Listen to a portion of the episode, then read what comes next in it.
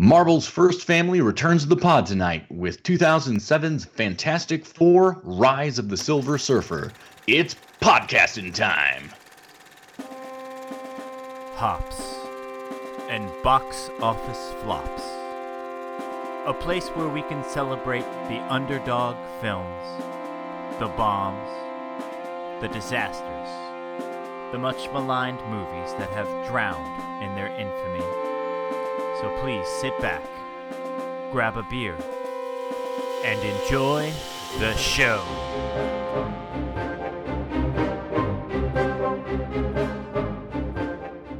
Welcome back to Hops and Box Office Flops, presented by RevengeOfTheFans.com. With the power cosmic eye, Captain Cash will assume hosting duties for this pod. Rounding out our terrific three is the Thunderous Wizard, Howdy, howdy. And hailing from places unknown to super science is the ever-loving blue-eyed Chumpzilla. Hey, folks, how's everybody doing? As always, you can find the show on Twitter and Facebook at Hops and Box Office Flops. Uh, Thunderous Wizard, where can they find you? At writer TLK. And as always, you can find me, Captain Cash, at C A P T C A S H on most of your social media. You can find Chumpzilla riding the galaxy on a silver surfboard, a herald for a giant fart cloud that will kill us all. Which is frankly par for the course for 2020. Sorry, folks. That Had is to end somehow. entirely true.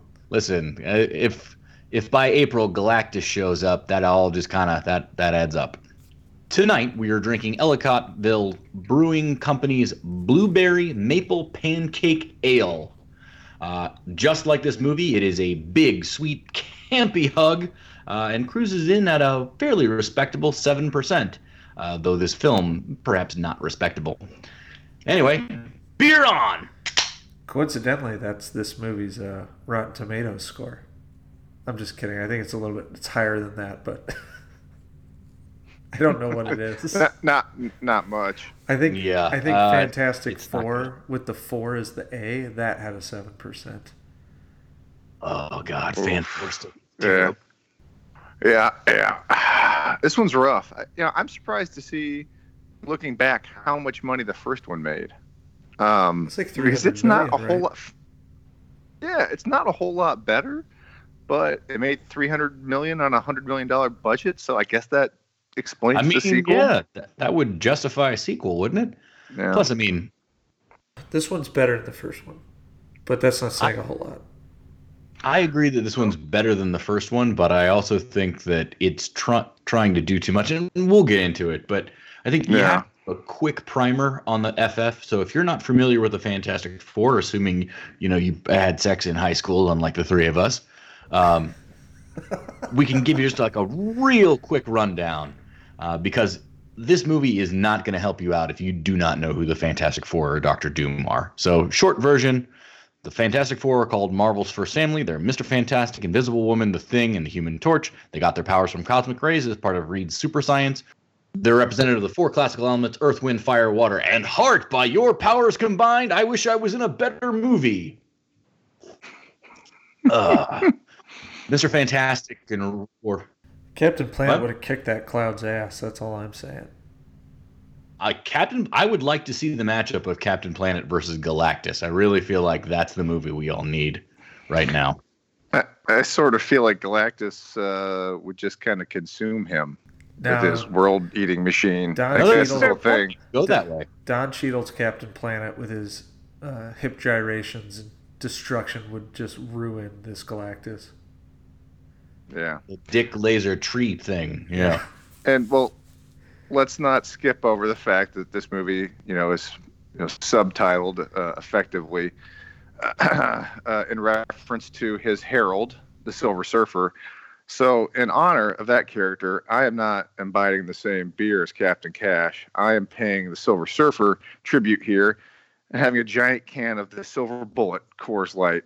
Because poor Norrin Radd, he gets done dirty in this movie. I will say that this version of the Silver Surfer is essentially equatable to Coors Light. That he's the watered down version of the Silver Surfer. Yeah. I, I think the uh, visuals are good, and interesting. Yeah, I It- mean, it, when you looked like consider it it's a completely. CGI character, circa 2007. He's I mean, the only other believable one was Gollum around that Yeah. time. He's good. The uh, dance club scene is an abomination. Oh my god.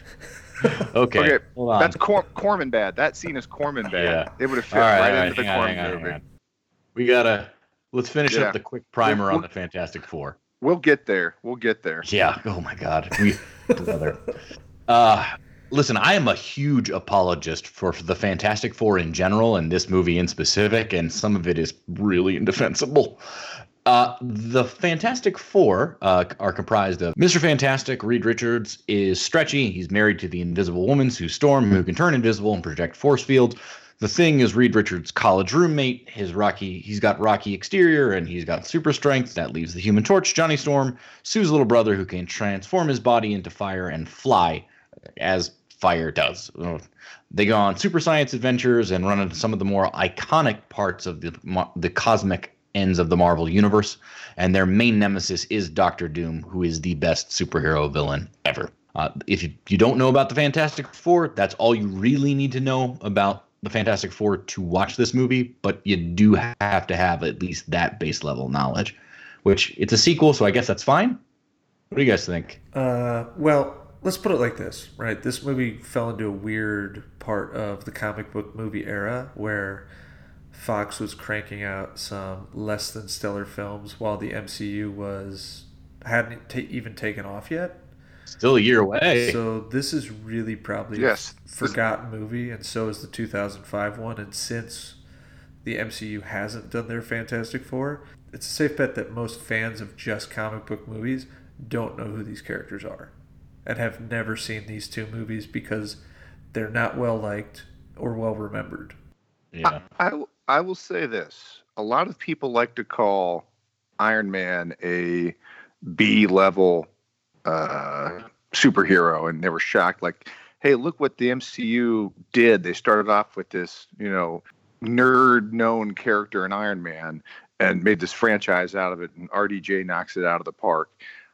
I, I, I don't necessarily share that belief. I think Iron Man was right up there with your Captain Americas, with your Spider Mans to the comic crowd.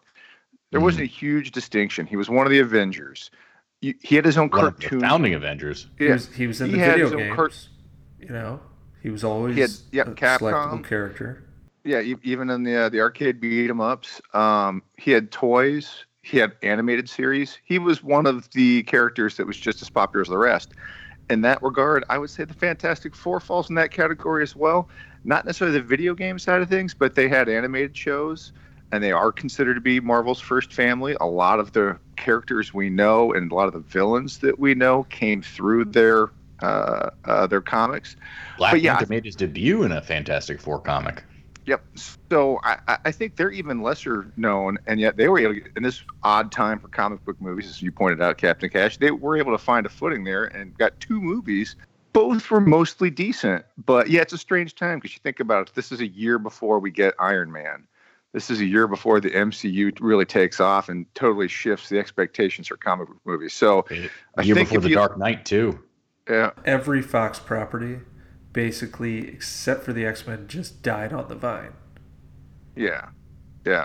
I, I I think though, you look back as a product of its time, these were serviceable movies, decent budget, decent actors. You know, not Yeah, not yeah. huge names. Um, you know, obviously some folks did better than others coming out of these, but this is pretty. This is actually a pretty hefty investment in the characters, which is kind of surprising because yeah, this was not a huge A-list property.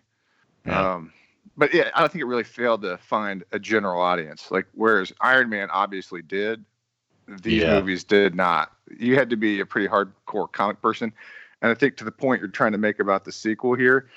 Yes, the whole Silver Surfer angle, you can just pick that up. That was introduced and novel for this movie, but a lot of the other stuff and the callbacks and the whole wedding angle and some of the friction with Doom. If you didn't see the first one, it, it's real tough to make sense of this Yeah. movie. Like you have to know what that's what that stuff was and meant because if you don't, they don't bother with any exposition. Yeah. What this movie's barely an hour and a half long. There's not a lot of time to fill you in. You'd be pretty hard pressed to believe that Jessica Alba and uh, I what I don't know how to pronounce his name. Uh, Ian Griffud. yeah, We're going with Ian Griffud. He's Welsh. they have they have He less runs like a Welshman. chemistry than just to reference a recent movie we did than Sandra Bullock and Jason Patric. They do not seem like they are about to be married. Their scenes together are terrible. Yes. And I'll also add that much like Speed 2, I found both Jessica Alba and Sandra Bullock to be distractingly attractive at various points in the movie, Oh, whereas certainly. their their hotness just doesn't make sense in the context of the plot. And I just kind of forget what I'm looking at. I'm like, good lord, that is an attractive human female. What Wait, you're trying to tell me is the marketing worked. Good yeah, job. is there, is there a movie going on here? Because I don't, I feel funny. Yeah. Anyway, Mm. it, we've already kind of said this, but th- this is obviously the sequel to 2005's Fantastic Four. Uh, Rise of the Silver Surfer came out June 15th of 2007. All the Fantastic Four's actors came back, so at least they maintained continuity that way. Uh, Mhm. You got Jessica Alba as Sue Storm, who I mean at the time was undeniably the top bill. I mean, Yes, For sure. clearly. yeah, Chiklis had Then the you got- shield, so he was kind of a big deal, but she Oh, that's was, true. Yeah, she was what they were trying to use to get butts and seats. yeah, Yeah. and, It- it- and it- according to Chumpzilla, it was effective. Yes. Well, uh, Chiklis was a known entity at the time, but face it, he spends a lot of the movie under heavy Heavy, prosthesis. heavy prosthetic. Yeah, But he acts he acts his ass off. I will say. yeah. But yeah, this, this us- is definitely. Oh, go, Go ahead, Cat- Cat- Uh, this, this right. is definitely a Jessica Alba vehicle in that regard. Yeah. Because nobody knew who that Mr. Fantastic guy was, and, and Yeah. Chris Evans was the guy from Not Another Teen Movie, right? Yes, that's right. So yeah, you've got Ian Griffud, who I think prior to this was he was in King Arthur as King Arthur. So I mean, he at least had a lead role. Um, at, so as Reed Richards, Mr. Fantastic, as we said, Chiklis is the Thing or Ben Grimm, and a young Chris Evans fills out his role, his first Marvel role. Which man, you, you I remember when they cast him as Cap. We're like, wait, you got Human Torch's Cap? That's nuts. Um, also returning from the last movie, Julian McMahon, the old Doctor Doom, Doctor Nip Tuck Doom, uh, but also his first Marvel movie because he later shows up as a, um, guess MCU role because he later shows up in the Runaways. Um, you also have. Kerry Washington coming back as Alicia Masters, the Thing's blind girlfriend. Uh, new to the cast are Doug Jones as the body and Laurence Fishburne as the voice of the Silver Surfer. Also, just kind of fun if you're into Brooklyn Nine Nine. Andre uh, Braugher comes back as like general. Like, I'll give you, I'll give either of you a hundred dollars if you can tell me what that general's name is. Uh, it's just Shit. Yeah. general military It's just ran- antagonist guy. I, I, I thought it was General Dickhead. general, basically. uh, general stereotypical military guy. I forget his name, but uh, yeah, no, don't. General nuisance to the the heroes. yes, General nuisance. General quarterback. so bad.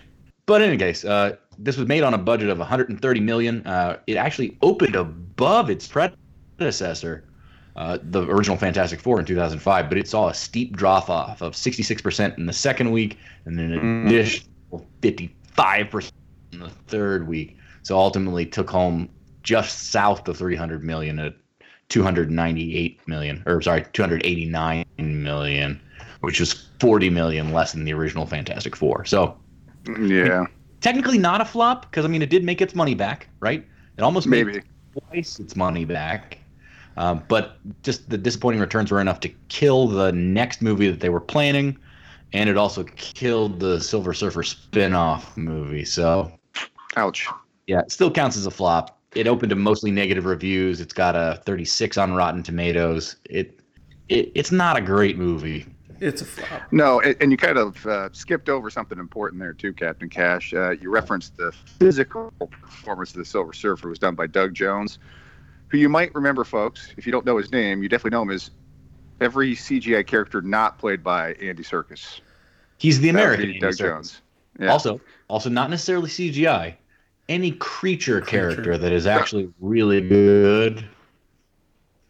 Yes. Like he's he's the Andy Serkis of creature characters. Yeah, he's the he's uh, Abe Sapien. He's the Shape of Water. Yeah. Abe Sapien's cousin. He's the the guy with the, the eyes in his hands from Pan's Labyrinth. Uh, He's a He's in the new Star uh, Trek. It's frequent Is it Guillermo del Toro collaborator. collaborator. Yeah, he's always in those movies. and he, I mean Yeah. he's he's the legit good actor too. Uh, Yeah. they they finally let him be the voice of Abe Sapien in the second Hellboy movie and in the cartoons. And Yeah. he's good. It's kind Yeah, of a bummer he doesn't get more press. He was supposed to do the voice here, and they're like, you know what? We need a big name. Yes. Like eleventh hour decided Yeah. to kind of screw him over. It's calling Larry Fishburne. He does the talking good. I feel like they kind of went cheap there too, because if you're going for Larry Fishburne, what you really wanted was James Earl Jones. I mean, eh, And I, I feel like that's too Darth Vader. I, I appreciate where you're coming from. Well, I, but that's what they wanted to do. They wanted to get that low, gravelly. You know, Yeah. I, I just, I kind of felt like if you're going to go with that, man, turn it up to 11. But Yeah, I feel, I, I feel like that was unnecessary for the Silver Surfer, though. I had zero expectations for the voice actor there. I think they would have been better off with something more exotic. I'll, I'll put it that way. Well, and I think Doug Jones does that quiet, understated thing well that could have worked really well for Silver. Surfer. But I mean, again, Fishburne turns in a perfectly good job. Like, It's I don't not- have any not- problem with him. No knocks, no knocks. But I think your point, the Silver Surfer is a layered character, and I think they could have done something more interesting. I have Yeah, a problem with hiring somebody when he only says like 30 words total. It was a waste. Yeah, it didn't matter. Yeah, the, the It- dialogue it, was wouldn't have mattered who did the, the role because he doesn't say enough. He doesn't really, there's not enough to the character at all. I agree hundred percent. Uh, my my uh, memories and thoughts and you know somewhat actual knowledge of the character of the Silver Surfer. I mean, he is a little more complex, more a little more layered than what you get in this movie. So yeah, Larry Fishburne is wasted on the bare bones bit of dialogue they give the character. He's written very one dimensionally in this script. So I was talking more about conceptually the character of the Silver Surfer is more complex and layered. That's not the case for what we get in this movie. And to your point, you are correct, Mr. Wizard. It is a waste of Larry Fishburne's voice acting talent. Yeah. Nice. So, one sentence description. How would you describe this movie, Thunderous Wizard? Uh, so, not so fantastical foray into the cosmic elements of Marvel's first family. Thin on plot, heavy on cheese, and another utter failure to utilize Doctor Doom in an at all sensical way. Fair. I mean, that's definitely more than one sentence, but we'll accept it. Uh, Chumpzilla. Okay. The Fantastic Four Rise of the Silver Surfer brings back the original cast and the original director to somehow still tell a story that's not quite as good as The Incredibles and apparently reuses an unused script for a Scooby Doo movie. what? Listen, James Gunn wrote one of those Scooby Doo movies. They're not that bad. Yeah. No, I, th- but but this plot is nonsensical. Like it seems like it could have been something written for a Scooby Doo movie. They said, "Hey, let's just put the Fantastic Four in it because we can't do Yeah, any I better mean, than the Incredibles." Like, uh, what are they gonna do? So is the thing Fred or is the th- no? Because Mr. Fantastic is very obviously Fred, Correct. which means Invisible Woman is Daphne. Does that and, make and, and Velma, and Yeah. because she's also a dork, and then that makes uh, the Human Torch Shaggy, and the Thing is Scooby. Yes, I can see that? this is. I mean, and and the whole thing is, oh, Victor turns out to be Victor in the end. You know, he's really the bad guy. It Oh, was shocker! the whole It was time. him the whole time. Yeah, th- this is really a bad. It's. ve- I will say this: the first one's cartoony. This one is also very cartoony. Uber cartoony, but I'm okay with that. Uh, Yeah, it's it's totally they match, but I feel like this movie it could have benefited from being a bit more serious. See, I, I well, okay. It was Well, it my- still was really slapsticky and goofy, and it just it feels weird because they're trying to raise the stakes, like the world might end, and it doesn't quite balance right. Yeah. It still feels Okay. really goofy, but uh, it's it's fun. It's light. The whole movie's light. I will say that it never Yeah. gets overly dark. It's pretty light throughout, even with the stakes. But yeah, Yeah. sorry, I'm derailing things Yeah. here. My one sentence. Enough plot for a fantastic eight. It's a campy romp rife with pacing issues, which somehow feels overlong at 91 minutes, which is incredibly short, but still manages to honor the campy spirit of the 60s comic. It's silly, it's fun, you know. It's not, Yeah, it it's treads a lot of water. fun. To your point, it treads a lot of water. They, they pad the runtime in this movie. Like, which is how? Because there are times when I'm like, I'm, I get bored watching this, where I'm like, what are we doing? They really think we care about that wedding. I think that's the biggest mistake this movie makes. They What? really think the audience cares about that wedding. A lot of time goes into it. Reed's kind of a dick in this movie. You know, Reed's kind of dick general. right which is which is true to the comics and to the character but in the context of the movie it doesn't make a lot of sense because his defining character is he's the nice guy and the good guy but in this movie he's just kind of a he's, he's lying to his wife. He's distracted. He's not paying attention. And yet they he doesn't care about the wedding yet they expect the audience to care about the wedding. Uh, that's that's tricky to balance.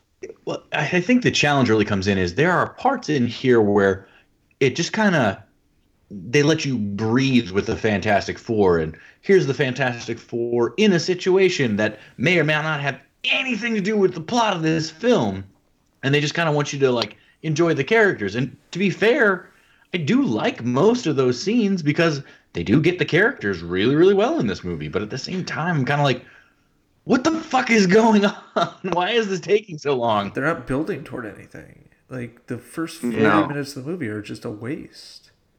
Like the Silver Yeah. Surfer appears right at the beginning. So beginning, with that, I guess let's get into the. and they and they just gloss over it. You know, so you'll get into that right now. But Yeah. So with that, let's do a quick plot breakdown. I mean, we've mentioned it. The movie opens is Reed and Sue are preparing for their upcoming wedding. Silver object enters Earth, Earth's atmosphere. What could it possibly be? The goddamn movie is called Rise of the Silver Surfer, but it really wants to play it like it's a surprise for everybody, which fine. Uh, this thing starts creating deep craters and locations all across the Earth. The government asks Reed Richards to help because he is the smartest man with the super science. Uh, and Reed agrees, but Johnny insists that they have a bachelor party because, I mean, to be fair, that's totally what Johnny would do.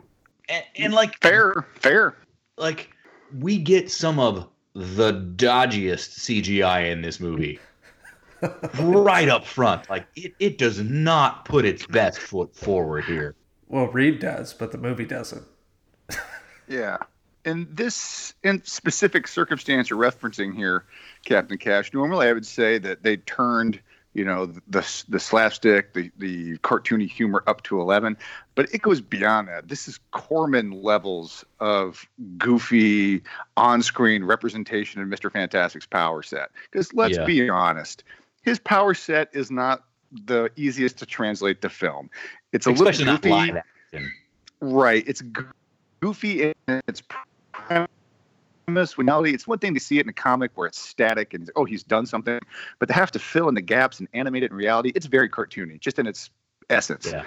But they you get to use see it. Ian Griffud stretch and wiggle and dance, and he like wraps one arm around one girl and one arm around another girl, and it just like I, I don't. Your brain rebels at the physics of it because a human body doesn't move like that. But and he does that spin towards the camera where he rises up from the dance floor like a corkscrew.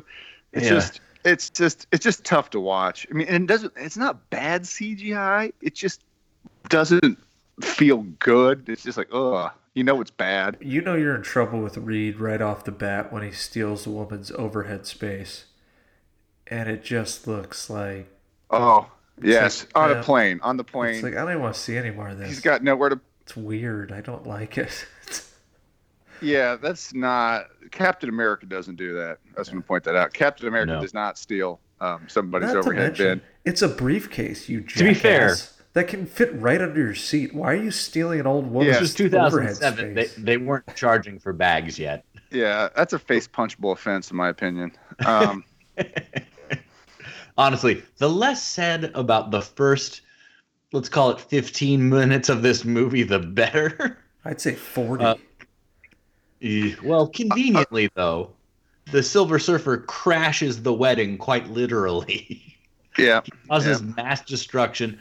They do a good job. The four actually protect the guests at the wedding, at least. So there's that. The Human Torch takes off after the silver object, which we're still not meant to understand is the Silver Surfer. Um, and Silver Surfer just straight up no sells Human Torch when they meet. He grabs him by the throat and basically carries him up into the upper atmosphere where, you know, no oxygen, so no fire. Yep. And this is pre Iron Man, and we get a very Iron Man esque sequence where he's taken to altitude, ch- basically chokes him out, right? Yeah. Drops him to Earth, Like, tumbles through a desert to crash land. Like, wait a minute, hold on. Like, that's straight up two components of the beginning and end of Iron Man. Like, wow. Wow. Strangely similar in hindsight. I'm sure completely unrelated, obviously, but similar beats for sure. people are in a weird place at the same time. Similar ideas are going to get kicked around Hollywood. I just Yeah.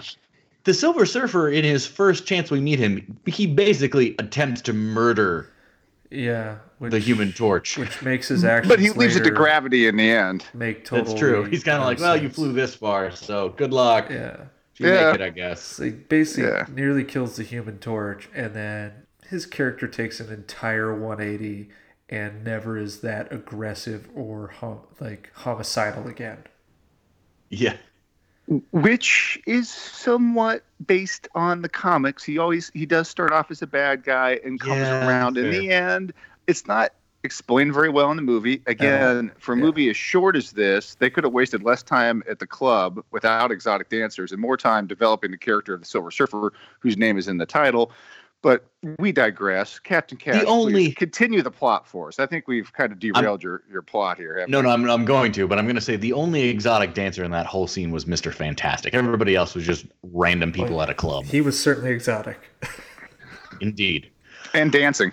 Yeah, that's true. That's basically what you need for an exotic dancer, technically. Both Yeah. boxes are checked. I mean, he has a stripper name. He's Mr. Fantastic. That if that's not a male stripper name, I don't know what it is. Yeah. well, I guess the thing. Giant But- sized man thing. That's All right, yes, All right. We're not gonna. That's That another stays. Marvel That comic. stays. It's giant-sized man thing. They actually published that more than anything else. That's my holy grail. I'm gonna get a giant-sized man thing number one and hang it in my man cave. Anyway, Johnny falls to Earth, manages to save himself in time, meets up with the rest of the Fantastic Four, and we are treated to the mid-aught superhero cliche of the character struggling to describe what he just saw and then blurt out the superhero name of that fucking thing. Roll It's credits. like a silver surfer. Yeah. It's uh, he's like some kind of Hulk. roll credits. Yeah, exactly. I'm like, oh, they said the name of the thing in the thing. Oh, good. Um, but we're also given the plot point when Sue tries to comfort Johnny. Uh, she touches him, and in touching him, they switch powers. Um, in other words, he becomes invisible. She gets set on fire, and when they touch again, it reverts. But not before we get Sue's clothes catching on fire, and we get the required gratuitous Jessica Alba gets PG 13 naked in a mid aughts movie. Uh, name a Jessica Alba film from somewhere between 2000 to up to 2011. She will at least once be naked, but not in an R rated way. We're talking Blue Crush here. We She's- were really easy marks Crush. in She's- the mid aughts, if you think into about the blue. With Into the blue. Walker. Damn it. Yeah. I can't. So wait. Which one's Blue Crush? It's the fucking badass surfing movie with Cruel Summer as its theme song. But who's the who's the female lead in that? Laura Bosworth, aka Lois Lane. Uh, uh, uh, not. Oh wow! Okay, yeah, not Jessica Alba. She was in Bosworth. Blue Crush. And uh, Into the Blue. Into the Blue. Michelle Rodriguez. Ooh, yeah, that's right. Michelle Rodriguez. That was her first big movie. Yeah. Reed Science explains at the camera to say, "Oh, Johnny's exposure to the Silver Surfer has made his molecular structure in in flux and unstable. So whenever he touches other people, he'll switch powers within the Fantastic Four, uh, which means we get Johnny and the Thing touching, and Michael Chiklis gets his like, hey, I didn't have to sit in the fucking makeup chair for the last six hours. I can show up as me on camera." Uh, You know that was in his contract. They had had X amount of screen time. once. Yeah. I, I got to get my actual face on screen for like, eh. So, but I mean, hey, look, if that if you got that into your contract there, Mike, good for you, buddy. Doesn't get Uh, to throw a punch, but he gets to be human. Yeah. Like his whole character is built around the pathos of I'm not human, I'm a monster, but he gets a brief reprieve and all he can think is to to do with it is to make jokes about Johnny and I'm like that's I mean that's fine-ish, I guess, okay. Um, but Reed figures out that the next crater that the Silver Surfer is going to create is going to be in London. We go to London, we get like a it's not a fight with the Silver Surfer, it's more of a saving everybody from the crater he creates. It's a thing with the London Eye, and that's kind of it. Yeah, it was done. It was done better in GI Joe: The Rise of Cobra. Yeah, I mean, look, if, if you attack London, you're going to attack one of three things Big Ben, the Old Bailey, or the Eye. And uh, they attack the Eye. London yeah. Bridge. Uh, okay. Yeah, that's fair. Throw it in there. I'm just saying. Yeah. Honestly, there are probably about four monuments, five monuments that you could name. But either way, we get one of them. The palace. Or no, it's the second GI Joe. I'm sorry, but either way, those movies suck. So if it was done better in those, not good. Yeah, it's not, I mean, it's not great. Wait, wait, wait, was it the one with Cobra Law in it? Because that was my favorite. I wish. No. Uh, here's the thing Yeah, uh, that's so- curious about this movie. It was directed by Tim Story, who, if you're not familiar with him, he did like Barbershop and Taxi. Taxi.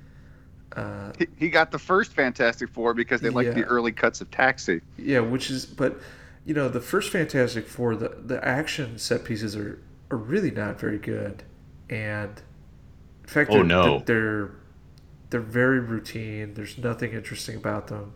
So no disrespect to him, but it was weird that after that movie was pretty much a failure, he was brought back in to do this one.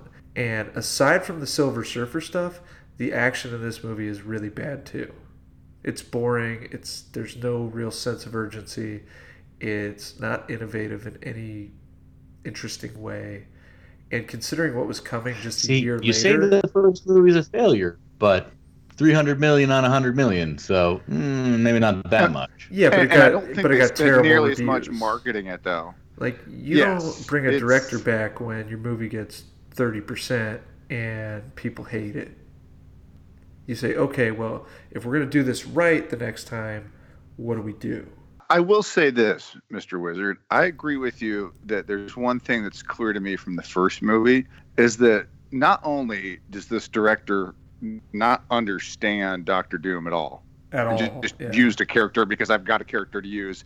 It, it works for the movie, but if you're a comic fan, you're like, that was a terrible adaptation of Doctor Doom, and, and the character was cruddy. But yeah, he doesn't seem to fundamentally understand what kind of movie he's working on.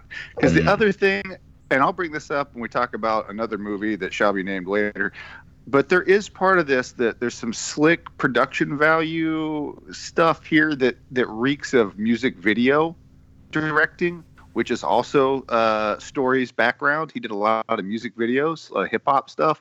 So there's a lot of stuff that's slick. It looks good. They hit their marks. There's it's tonally it's consistent. Like I said, the whole thing feels cartoony.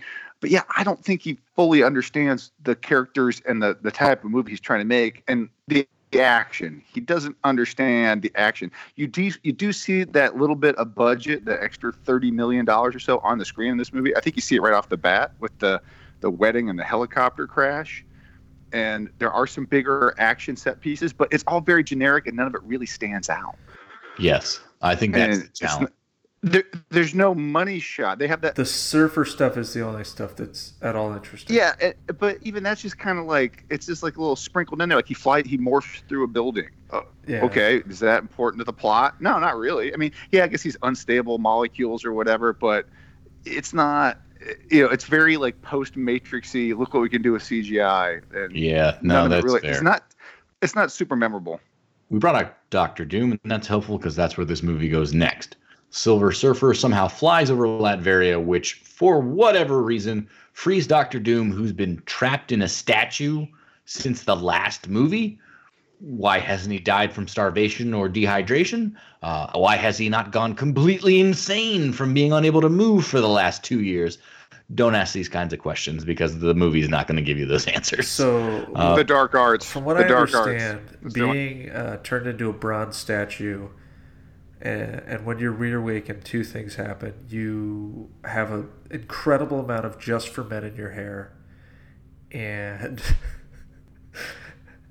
Grecian Yeah, you want formula, please. you? Want that? and it heals any ailments you may have had. Uh, Well, no, no, no. Because remember, when he comes out, he's kind of scarred still but it all And- heals because of uh, of the Silver Surfer, Which and, that, I- and that's another thing that doesn't get answered. So I- he goes that, to yeah. find the Silver Surfer and tracks him down and attacks him, and the Silver Surfer immediately blasts him with something that Mhm. instead of like where he took, Murdering him. yeah, instead of immediately murdering him, it heals him. yeah. And it's like, w- wait a minute, what was? Did you take away his power to do that, or what happened? Yeah. I, I believe I believe if you read the novelization, that's the first time force healing comes into play. So that's just a Fox. That's a Fox slash Disney construct. That was force healing. So you can just kind of hand wave that away. Yeah, I mean it, and this is going to be a thing throughout the film where they're not going to answer what the power cosmic is or what the Silver Surfer's abilities are, and the comics don't really either. But at no point do they even wink at it and go, "Yeah, we don't know either. This is nuts. He can just do whatever he wants," which is basically what the power cosmic is. Apparently, Right, and- and- he can make it snow in Egypt. Uh, he can heal somebody's ailments, and he can, uh, Freeze freeze oceans. yeah, like turn oceans Make into giant holes asphalt. in the ground. I, I didn't get any Yeah, of this. I, I don't think one- I think one thing this movie really fails at because we talk I, I referenced earlier the unsatisfactory portrayal of Doom, which carries over from the first movie, frankly. Yeah, and that this movie is titled Silver Surfer. You know, it's in there. It's in the title. You you, you know he's coming. You expect it. They don't really do a lot with the character. I mean, they don't explain it, but they also don't do a whole lot. He's just kind of there to be plot convenient to keep things moving along yeah. with very little exposition. He gives some explanation, but probably the biggest sin this movie has, and I'm getting way ahead of things, but I'm getting us to the end of the plot, is that, oh, yeah, they ambiguously define his power set, probably because it comes from the ambiguously defined and portrayed uh, cloud entity that we all know is Galactus. Uh, but they fail to give us on screen for reasons I will never understand why they left it as just a cloud. But yeah, all of that is just kind of vaguely described as an ominous threat. It's going to destroy the world. yeah. Do they? Did they even really explain what the craters are for?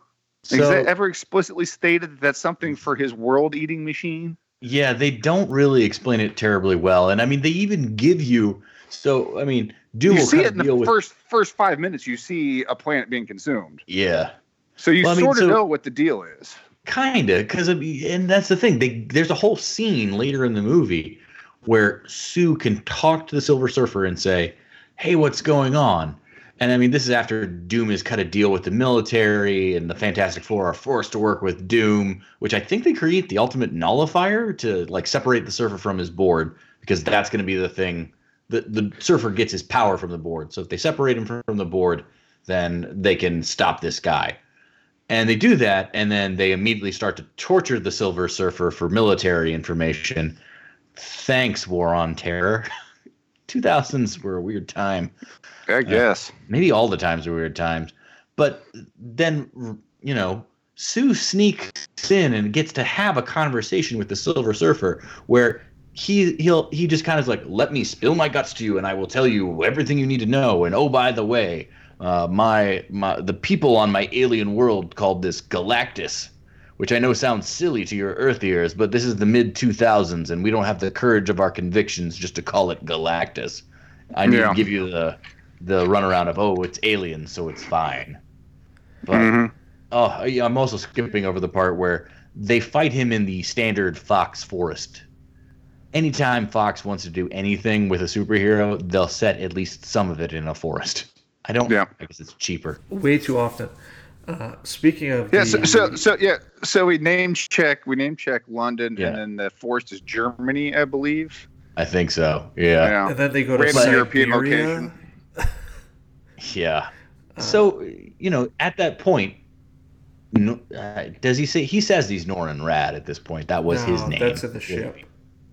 She asks Oh, him what his name is, and he tells her later. But uh, for a movie that's really cartoony, when they're about to torture him, the doctor does make sure to say, "Well, you're not human, so constitutional laws don't apply to you. I can do whatever I want." Yeah. It's like easy, buddy. Pretty freaking dark. It's By far the darkest scene in the movie, where he's like, "Yeah, human rights don't apply to you. We're gonna we're gonna uh, vivisect you, buddy. Get ready." Yikes! They went all, they went all Josef Mengele there in a hurry. Oh man. So in any case, that's what happened with the the Silver Surfer before the Fantastic Four, you know, realized they're heroes and and freed this poor person from their torture after they've again name checked Galactus, which I I choose to call Gino Galactus in name only. Um, fair, very fair. He's at, at this point, Doom betrays everybody because, of course, he does. That's what Doctor Doom does. Stills the surfboard and decides he's gonna rule the world now. Except, uh, whoops, Galactus is already here because the surfboard we learn is a homing beacon for Galactus. So now they have to get Doom off of the surfboard and then figure out how they're gonna deal with Galactus. Thankfully, uh, they've determined that all of them can't do it because in the fight with Doom in they name check Shanghai, right? It's random city. that they're they're they're in China at that point. Yeah. Yeah. Yes. Sue gets mortally wounded, so she can't fight. So, oh, well, we can't all do it. We have to be able to do it together, and we can't do it together. But Johnny's got those unstable molecules. They all touch Johnny, so Johnny gets all of the Fantastic Four Which powers. at seems like a time. betrayal of what that of, of, you know affliction was, since he would have had to give up the flame power, but doesn't. Yeah. In this case, it somehow they just get past it, and I, they only do this because that that character that has all four of their powers is the Super Skrull, and they just yes. they're like, ah, well, we can't really do the Skrulls too, so let's just do Super Skrull, but not really. Which I think that's really when it like if you're a comic book fan, that's where it clicks in, where you're going. They're just gonna half-ass all of this.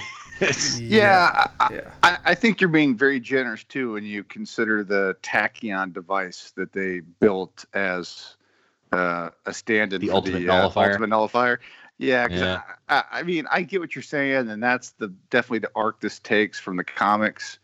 But yeah, I think if they if they had had the courage to stand by their convictions in the source material and just given uh, you know, Reed a little cell phone looking device that popped out a little thingy on the bottom and the top, and it scared Galactus off to a certain extent. And that's all it took. Like, Yeah. I think that I think that would actually that would actually fit the tone of this movie perfectly because it would have been a little cartoony and slapsticky. Like I, I, I think that would have been an interesting angle because again, if you're a fan of the Fantastic Four, you know what the ultimate nullifier is. The joke is it's a handheld device. The most powerful destructive weapon known to the universe is basically like a, a, a Motorola Razor. Yeah. Yeah. Password You know, six and, and, and that's and, and yeah, and that's the joke, and that's the whole joke. You know, it, it yeah, it's it, uh, yeah. I think they could have they could have pulled it off in this movie. This movie's goofy enough that would have been perfect. I think to it would have worked. If you're building a tachyon device, it better be a time machine. That's all I'm saying. That's how that works, I think, technically. I, I stole that from uh, the everything uh, wrong with this movie guy, but Yeah. he, he, he's 100% right. If you're building a tachyon device, it better be a time machine. If you're doing Listen, they're gonna science words a lot of this stuff. it- so it's a mm. waste of time. It's a waste of time. Tachyon sounds sciencey. I mean, at But, the end yeah. of the day, though, Johnny does manage to separate Doom from his board. The Fantastic Four all clasp hands, their powers go back. The Silver Surfer decides that he's gonna fight Galactus, but not before he heals Sue, brings her back, so Sue is fine. Force healing. The Galactus cloud, which has started to drill down into Earth, and it really it's represented by a big purple cloud, which fans of the comics know Galactus is a giant man with this really weird headpiece, and it's it's as Kirby insane as you can imagine. And they Yes. went giant purple cloud because I guess the world wasn't ready for a giant world-eating man. It, either way, It's so when you say this movie's half-assed, it's the perfect description because you're trying to do all this weird stuff, and then you're like, yeah, but we can't go too weird. It's like, first of all, nobody's gonna nobody saw the first one, so go as weird as you want, but they can't do it. Like they just refuse, and it just winds up being this neutered, boring clown show of a movie. Like you're gonna show me Yeah. a scene where he's texting with his crazy fast rubber thumbs, but you can't give me a regular Galactus. Come on, Yeah, I, and I didn't realize super speed was part of his power set. it's not. Is stretchy. Eh, It's it's it really it's a stretch no matter what you do. It is. Uh, That, that was another unsettling CGI moment. I, I think you hit on a good point, though, there, uh, Mr. Wizard, is that this source material and these characters literally give you the license to go as weird as you want to. And this movie drew the line there at a really weird place. Like, we'll get this weird, but no further. yeah. Like, come on. Espe- especially when they take, take such it to the next step. creative license with Doom in the first one and in this one, and he's Yeah, not but really the- Doom at all.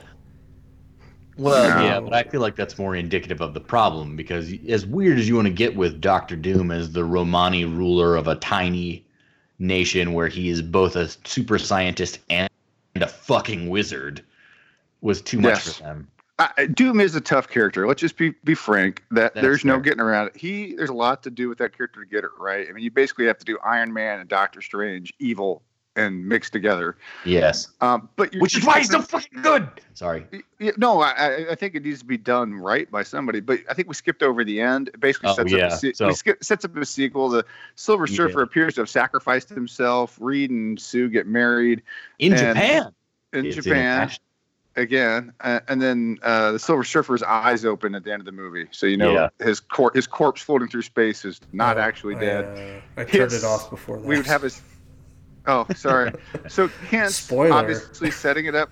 Yeah, spoiler sets it up for a sequel and a possible side quill. There was a potential for a Silver Yeah. Surfer spinoff, mentioned I- the spinoff, which which is which you did, which is strange because they did nothing with the character in this movie that makes me want to see a spinoff with Laurence Fishburne Silver Surfer.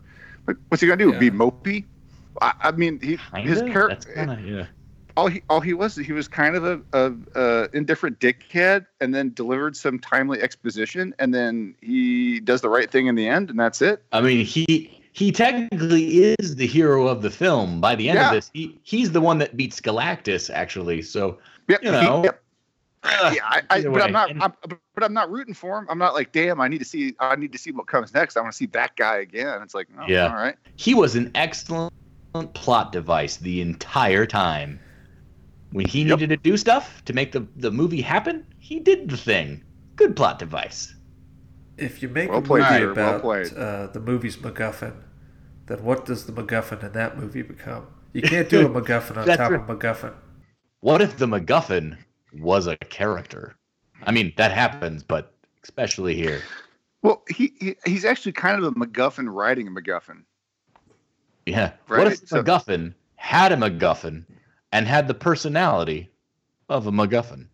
All right, with that, we are going to take a little bit of a break. We'll come back, uh, talk a little bit more about what we thought of the movie from uh, Did It Deserve to Flop, give you a, uh, a drinking game, talk about what we're doing in the future. Stick around. We're coming right back.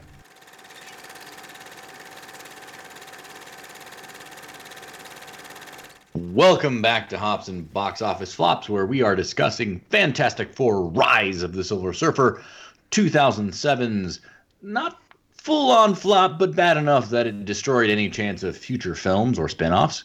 Um, really, we, we talked about this a little bit before on the pod. Oh, I'm sorry. With me, as always, are Chumpzilla and the Thunderous Wizard. Uh, Howdy, did folks. this movie deserve to flop? Uh, no, I don't think any movie really deserves to flop unless it's like actively uh, something that's grotesque in some way or is pushing sort of a disgusting narrative.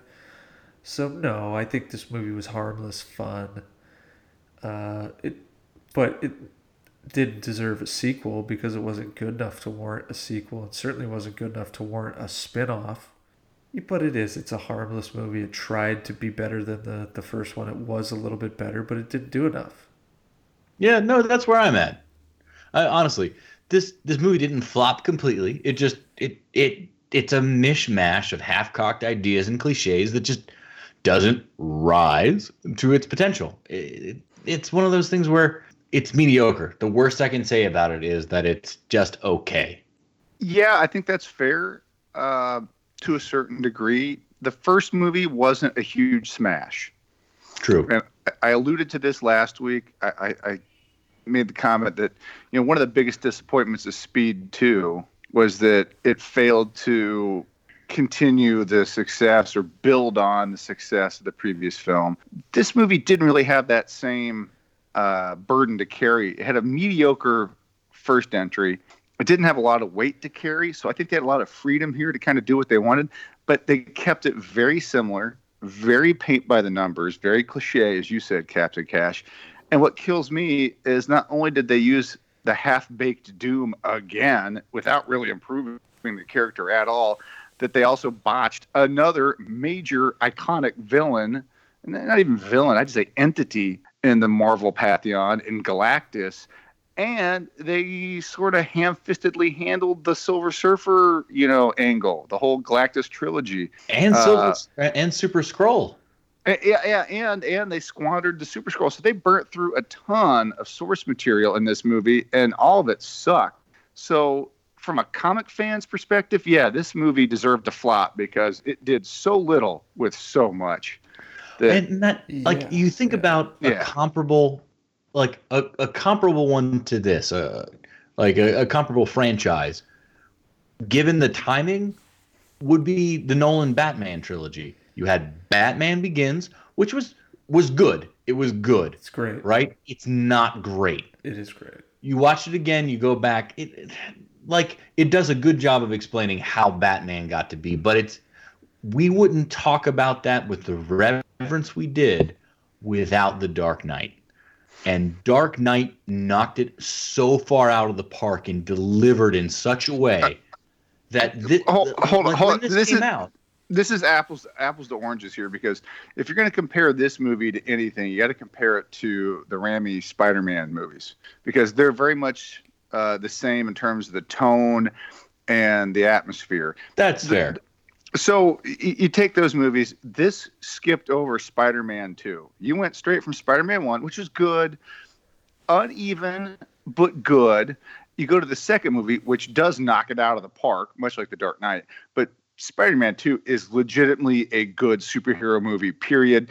It's not just a good sequel; it's better than the first movie. Right. It's it's a great uh, adaptation of the villain, which again is always the true test of any superhero movie. Any straightforward standard superhero movie is how good is the villain. The villain's got to stand up. Yeah. To the to the lead characters. Spider-Man 2 nails that. Rise of the Silver Surfer does not rise to the occasion in that regard at all. Except half bakes all the villains all the way through. It doesn't build on that first movie at all. So if, if you had a playbook to follow, you got to follow the, the Spider-Man playbook. They skipped Spider-Man 2. They went straight to Spider-Man 3. Too many villains, too much bleh, and it just goes nowhere. Yeah, I mean, there. I mean, honestly, three villains: Doom, Silver Surfer till he gets better, and then Galactus, which is basically what uh, Doom is. Well, Harry, Harry. Doom's Doom's Harry. No, no, Doom can't be Harry because Harry's the Silver Surfer. Because in the end, he turns around and fights the bad guy. No, Silver so, Surfer. Doom has Silver, to be Venom. Silver, Sil, no, Silver Surfer, Sandman.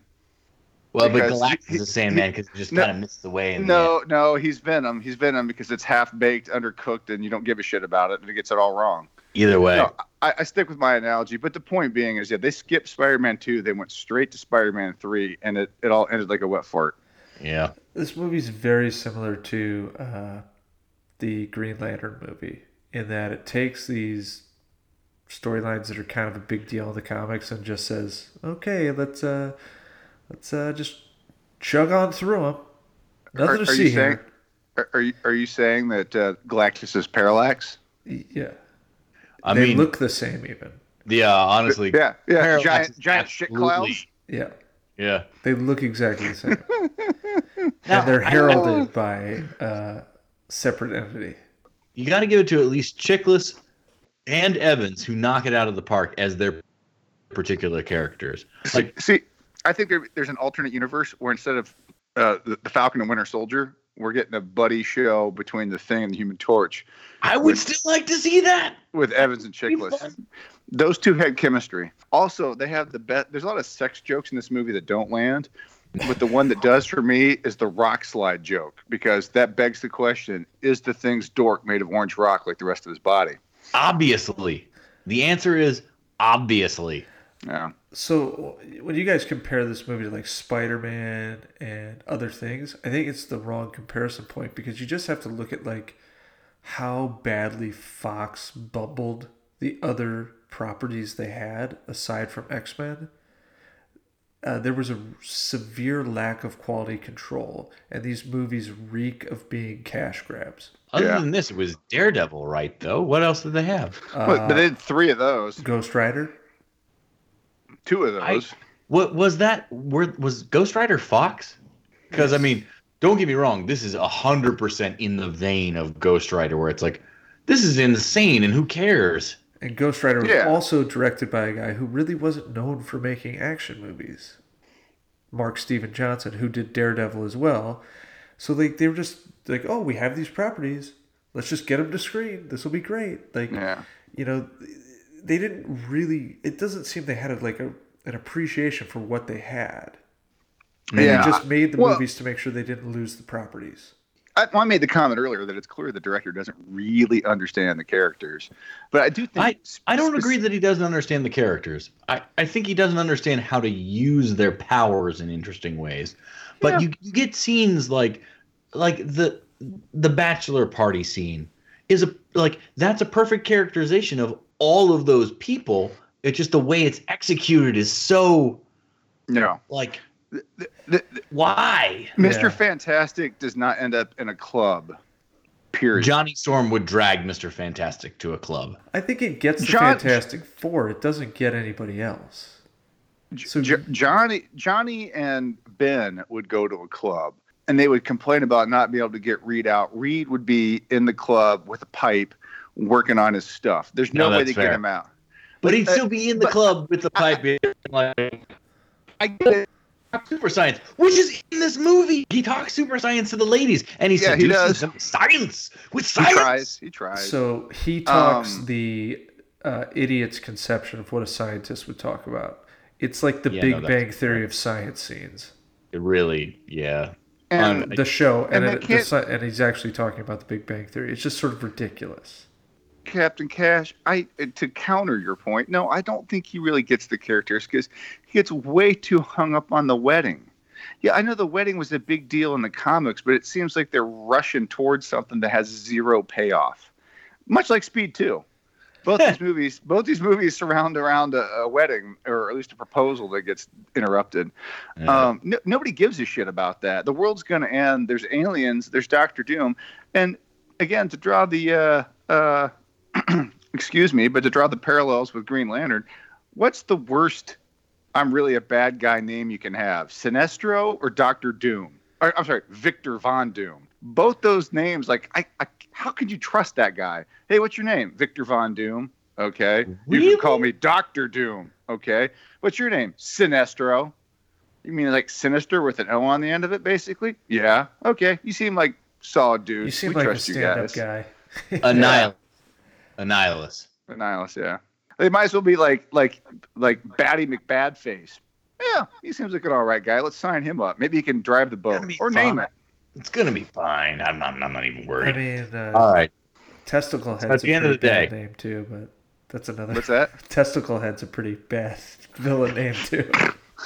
Well, I mean, you know, Oh, Hector Hammond. Look, this isn't the Green Lantern pod. I'm sure Yeah. we'll get there eventually. why, why haven't we done that one yet? That one's like real bad. That's gonna come up because I like to do movies that are fun and I Yeah. enjoy, like this one. I- Green I will Lantern say- makes me feel sad. Well, yeah, I will say this: this movie is watchable. This is a very watchable movie. It is entertaining. It's funny at times. Um, And it's short. confusing at times, and it's short. It feels longer than it is, which is bad. Which is But still it's- weird because It's it's not boring. It's not boring all the way through. It's just boring in parts. Yeah. So how many beers to enjoy this film? How many beers? I'll keep it on brand. Four beers, but it's like playing Power Hour because the movie is short. Yeah, So you're just gonna be going after it. hundred percent. Yes, I agree with you, Mister Wizard. This movie, four beers, um, and there's and because it's only an hour and a half, you can't even sneak in a couple more. It's just four, No. and and you'll be happy. You'll be satisfied at the end. I think. You'll be Yeah, like, oh, that was that was a ride. It, it It's enough beers was to make sure you ignore all the questions that are never answered, and uh, you can get the most out of some of the scenes that are Ah. entertaining. Uh, and you should just really tilt it back and chug during the dance club scene, and uh, maybe put on Especially like, early on. maybe You- just if you- cover your eyes. Right at that dance club scene, you'll be right. Okay, so here's the deal. When Mr. Fantastic makes eye contact with the camera, finish your drink. Um, yeah, that's really unsettling. what does Jessica Alba's Invisible Woman do in this movie?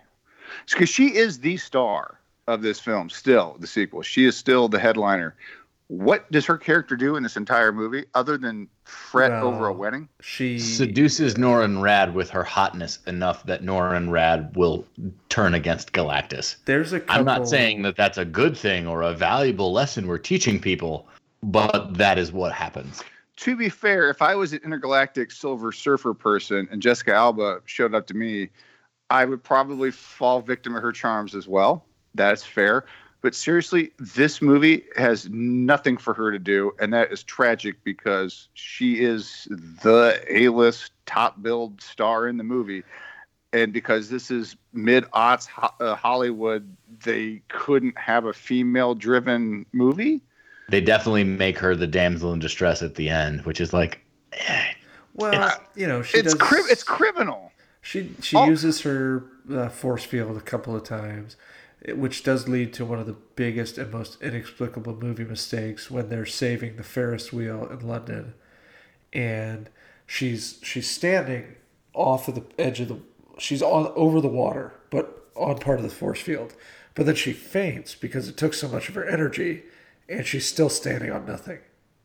Yeah, I, actually, I think the biggest error this movie has is very early on on the airplane And scene. the woman disappears. The woman disappears. They make Yeah. a joke about the thing having a middle seat, and when he sits down, the woman in the window seat is gone. Is gone.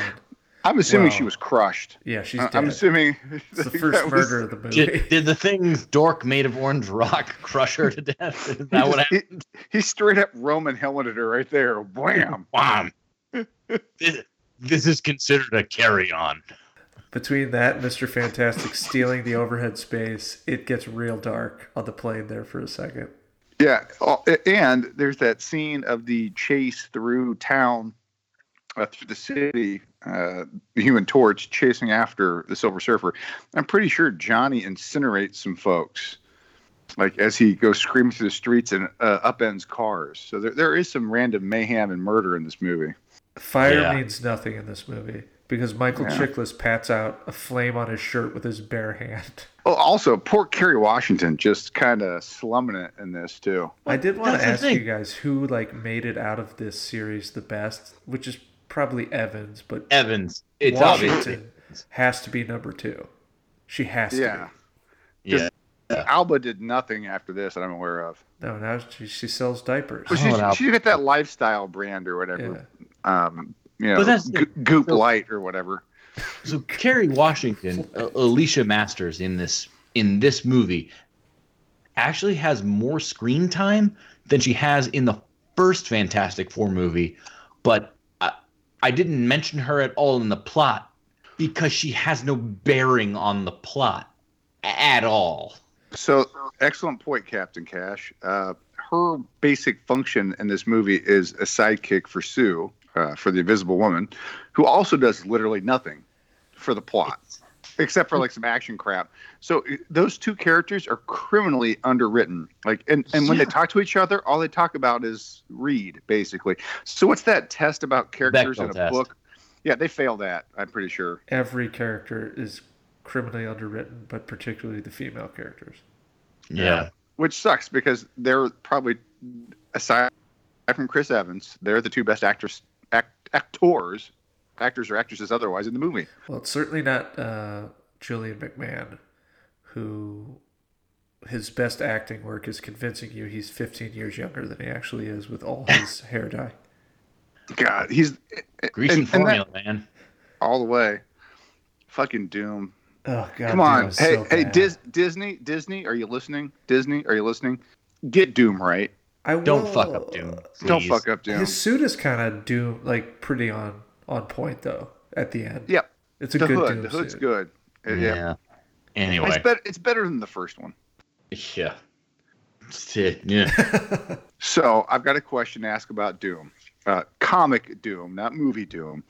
But which version of Doctor Doom uh, is your favorite? Is it the fully scarred Doom or just the cheek scar Doom for the reason he has to hide behind the mask? It is 100% the cheek scarred Doom. Okay. I will uh, defer to Captain Cash on this because he's Doctor Doom's proctologist. He's so far up his ass, I can't tell where one stops and the other begins. So go ahead, explain to us why it's the I have cheek scar. like Doom. at least four different kinds of Doctor Doom. So here's your answer. It is so Doctor Doom wears a mask because he believes he is hideously scarred to the point that he must hide his face because he is ashamed of how he looks.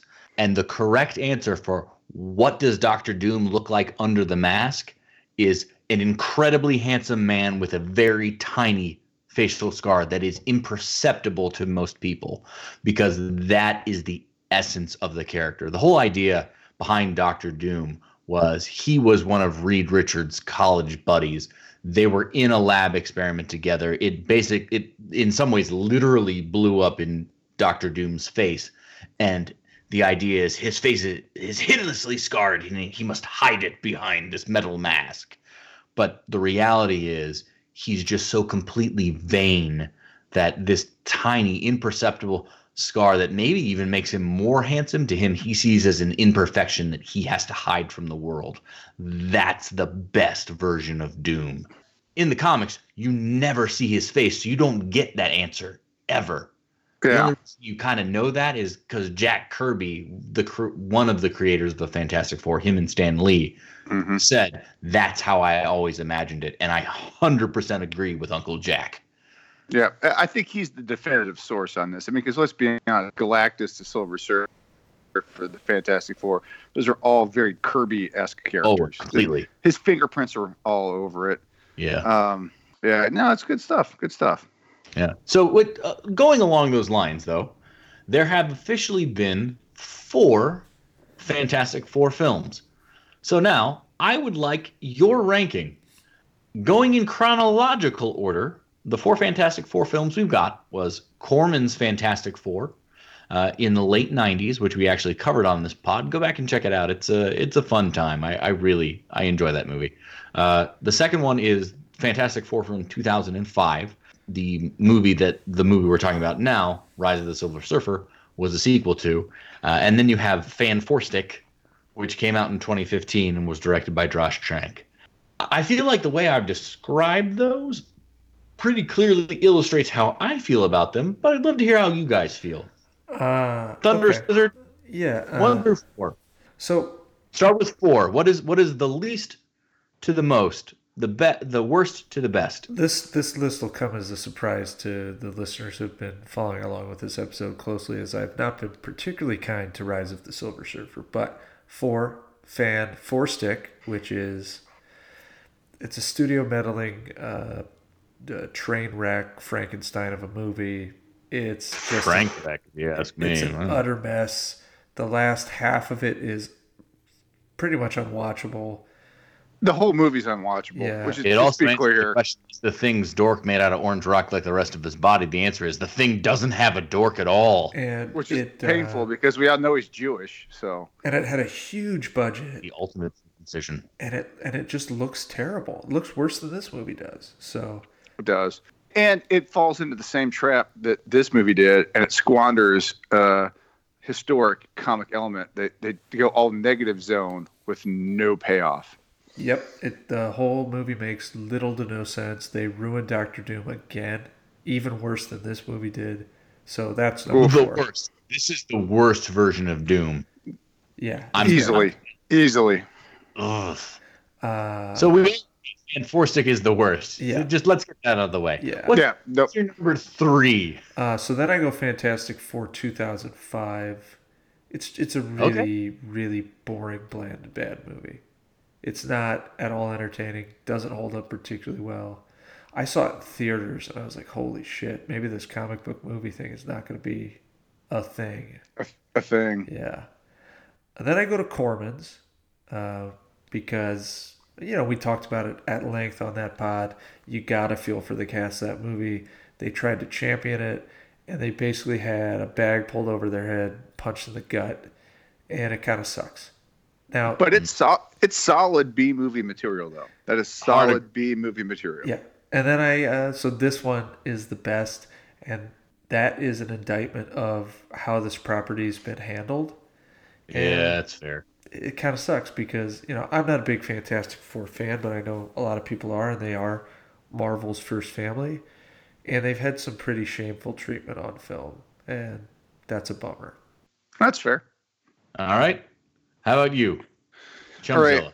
Yeah, okay. So I think we've all established that Trank's Fan Four Stick is the worst. It's borderline unwatchable.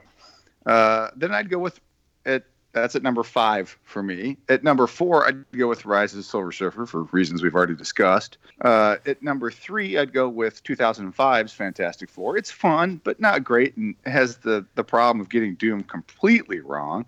Uh, at number two, I'm going to go with Corman's because honestly, that's the best Doctor Doom we've gotten on screen, and uh, it's solid B movie fun, and that movie accomplishes what it sets out to.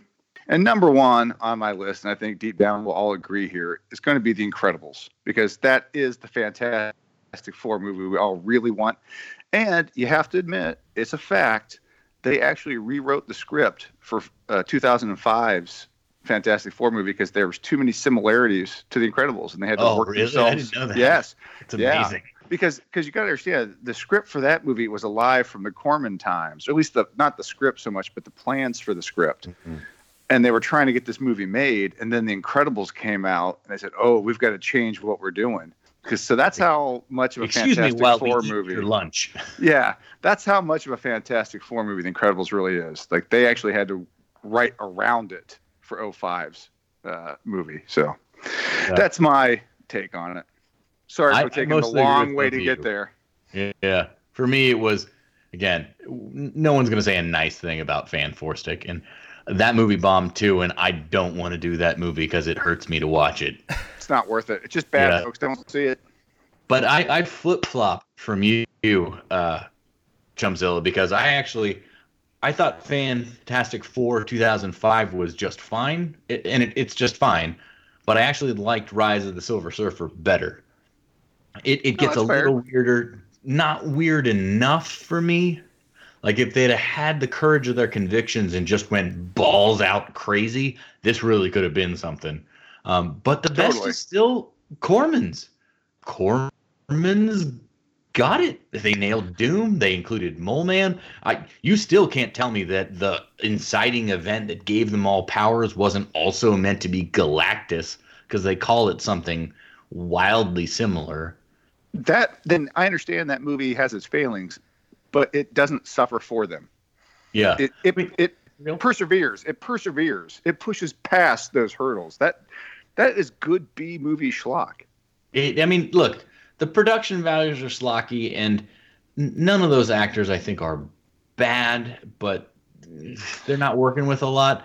But as an overall story and a plot, it's very tight. They had a story they wanted to tell, they tell it, and it works. And it's very it's very Fantastic Four. It makes more sense than this movie does. Yeah. It does. All right. So, if you're gonna watch Fantastic Four movies, everybody go back. Shh, It's on YouTube. Just Yeah, YouTube it. the the Corman cut. It's it's fun. It's not good, but it's fun. And then when you're done with that, check this one out. I, it's on Comcast, I think now, but you, Yeah. you should be able to find it someplace streaming.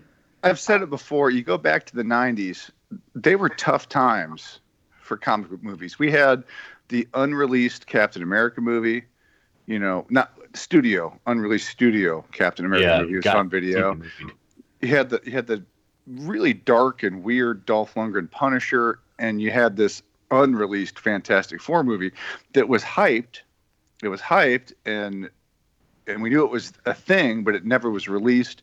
You could only get it on bootlegs and cons and things like that. But it was strange times, guys. That's all we had to get us by back then. Yeah, it was.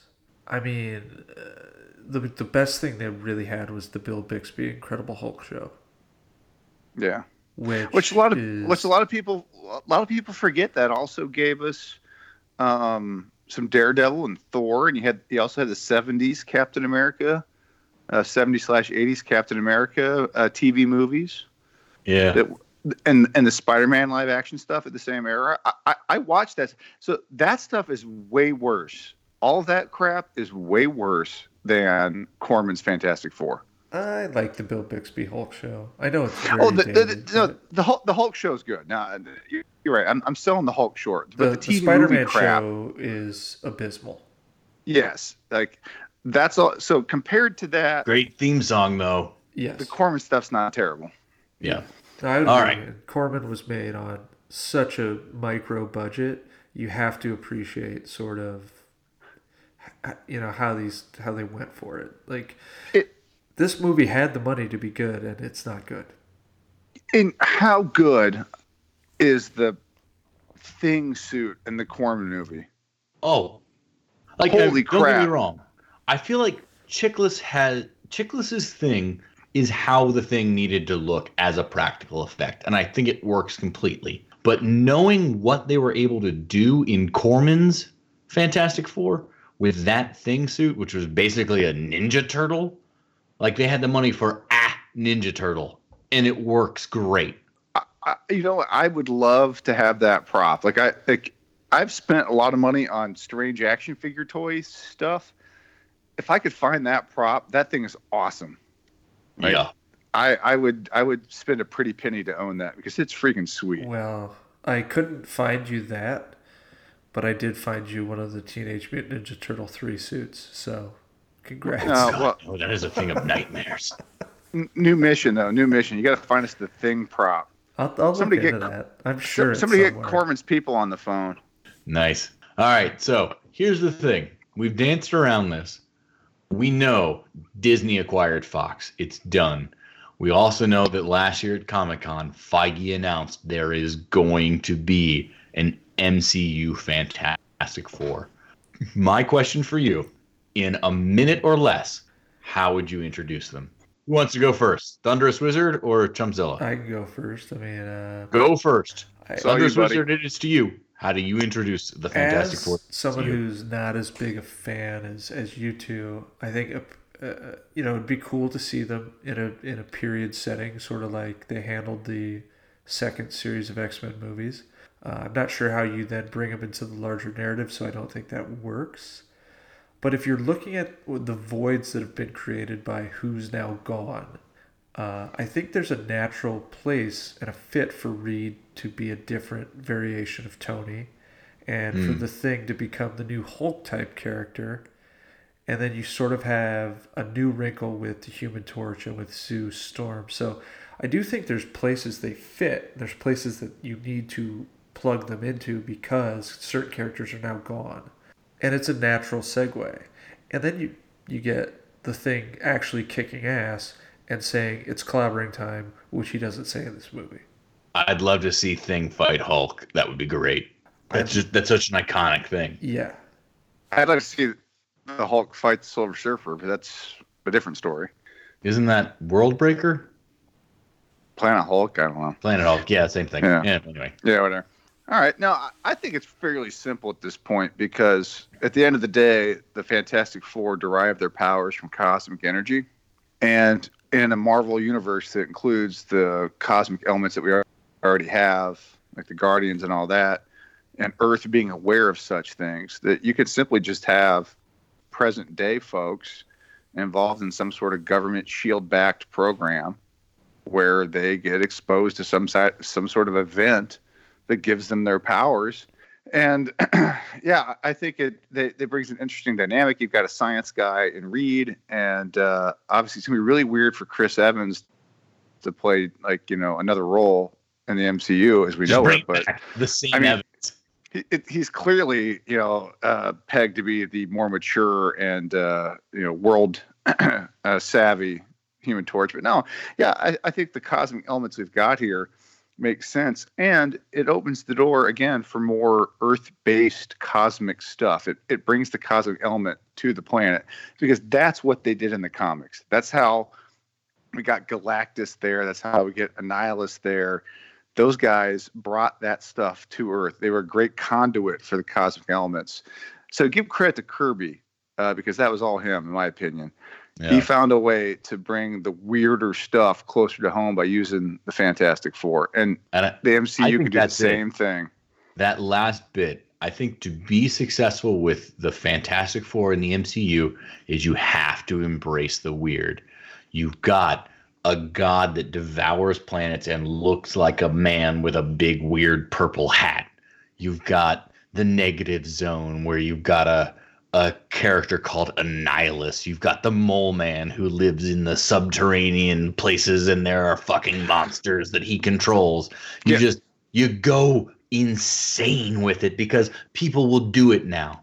People are there, right? We got a Guardians of the Galaxy movie where there's a character who literally just says I am Groot and has a best buddy who's a fucking raccoon.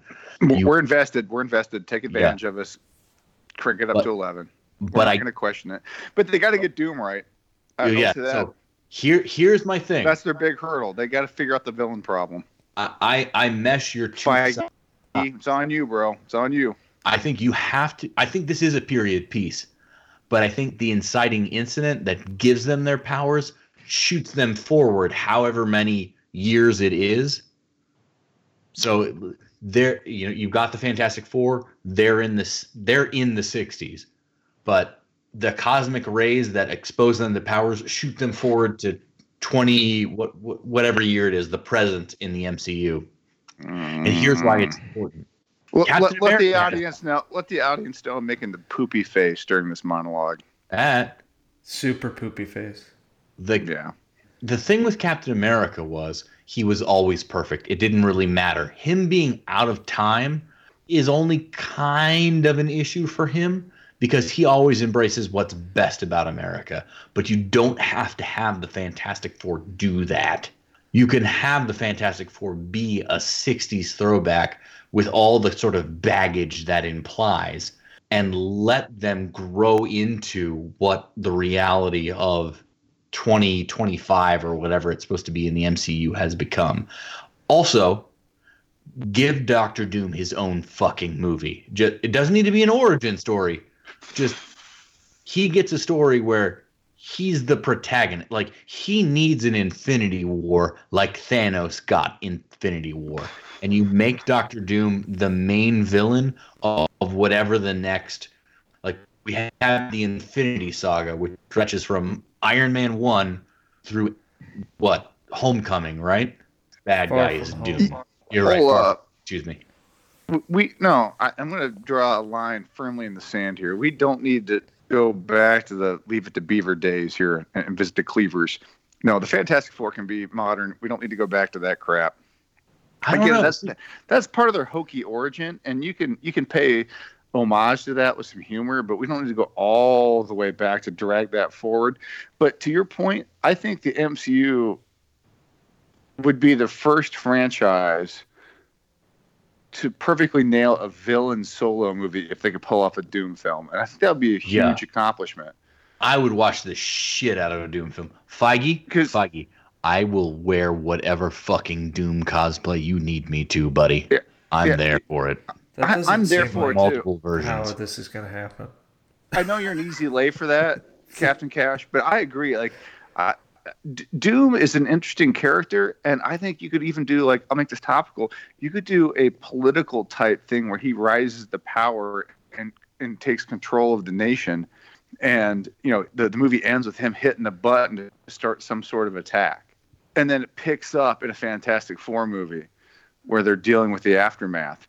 Like, I, like I, really think you could do something with a character like that. You could have a movie that e- doesn't end with the hero winning; it ends with the villain pressing the button. Like, I, I I think I think we're ready for that. I think I think that's how deep we are invested in, in, in this. Like, Disney's got our money; they know it. So give us what we want. Give me fucking Doctor Doom, Disney. Just give it to me. They're gonna they're gonna put Zemo in a purple mask for crying out loud. Yeah, I but know, it's uh, gonna you great. know, I, I can only get so erect. they generally don't invest super heavily into the villains, so I don't think you're going to get a Doctor Doom movie. They should learn their lesson, man. I know they gotta. All right. So, kind of jumping on that wish list. What insane Fantastic Four character or idea do you want to see play out on, on film? What What's your wish list? What if they could give you a thing that either they haven't given you before or that you would modify to your own personal desires? What's your wish list? I'm going to give this to Chumpzilla first Okay. what you want to see. Well, the obvious answer here is Annihilus, but Really? I mean, uh, he's cool, but go on. yeah, he's cool. It, he's a, a good visual character, and he was actually uh, one of the action figures that would have appeared in the uh, unreleased third and or fourth waves of the Secret Wars figures. Actually, Bruce Timm, Bruce Timm of Oh, yeah. Batman the animated series fame, he worked I've on. met him on more than one occasion. Really? Okay, Yeah. so if you recall, the I a the picture Secret- with him when the I was Secret War- Johnny Poppins. Really? Yeah. Nice. If you ever meet him again, um, ask him about this. One of his first jobs was doing the art for the lenticular inserts that went into the shields of the Get Secret the Wars figures. out. Yeah. And th- there's a whole lost wave. There's going to be Annihilus. There's going to be the Hulk. There's going to be Abomination, Dazzler, Mystique. Um, Were they even in Secret Wars though? Like 1986 Secret Wars? 84 and most of the sorry. most of the figures were not i will send you the link to this there's a whole lost wave but bruce timm worked on the lenticular stuff mr fantastic was one of them as well and thunderball anyway annihilus to me is the he would be the obvious answer because you know come on what fantastic four story wouldn't be complete without the negative zone and all that Yeah, fair. but so I may have stolen somebody's thunder here. But if you go back to the original Galactus trilogy from 68, which was, I believe, issues 48 through 50 of the Fantastic Four's first run, uh, before the Fantastic Four and the Silver Surfer defeat Galactus, he also releases his cyborg, the Punisher. Yes, folks. Before Frank Castle, there was another Punisher in the Marvel Universe, and it was a robot sent by Galactus that had to be addressed by the Fantastic Four. So that's what I would like to see in the next Fantastic Four movie, and I think what was most sorely missing in Rise of the Silver Surfer, there was no cyborg robot Punisher sent by Galactus. That yes, a bold call, sir. the OG Punisher. The And- OG Punisher.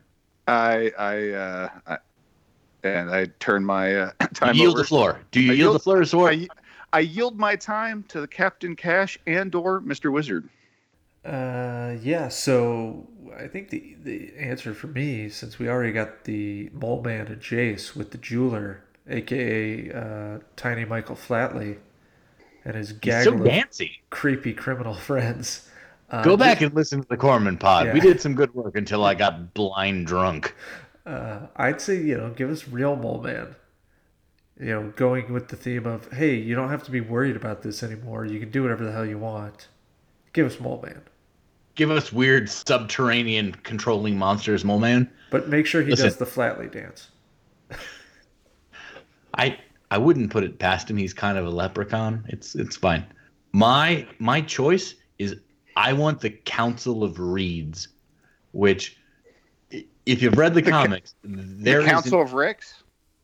yes, yes, the Council of Ricks absolutely stole the shit out of this. Yeah.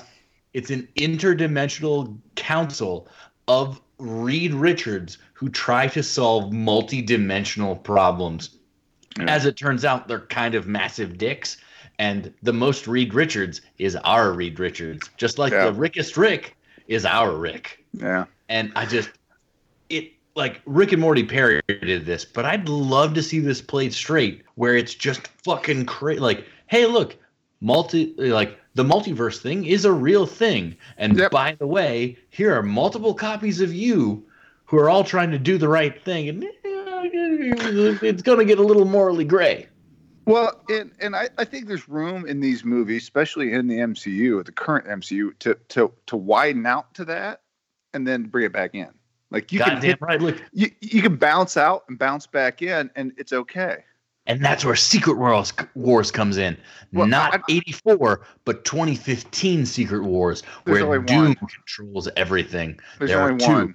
There's only There one. are 84. So I'm glad that we've all made choices here that aren't Franklin Richards, because I've stopped reading comic books in my adulthood, but my understanding from perusing the internets and Wikipedia is that apparently Sue and Reed have a kid. I mean, to be fair, Sue and Reed had a kid like in the 70s, so that, that ain't new.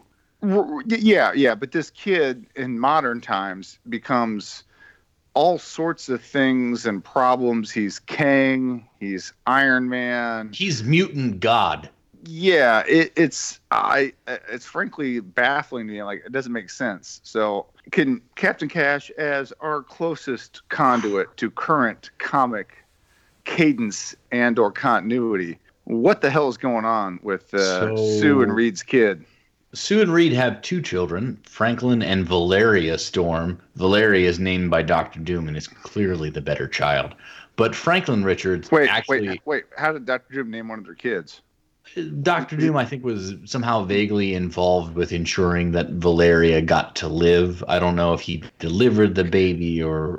Godfather. Godfather. He's yes, Godfather. yes, he's the Godfather.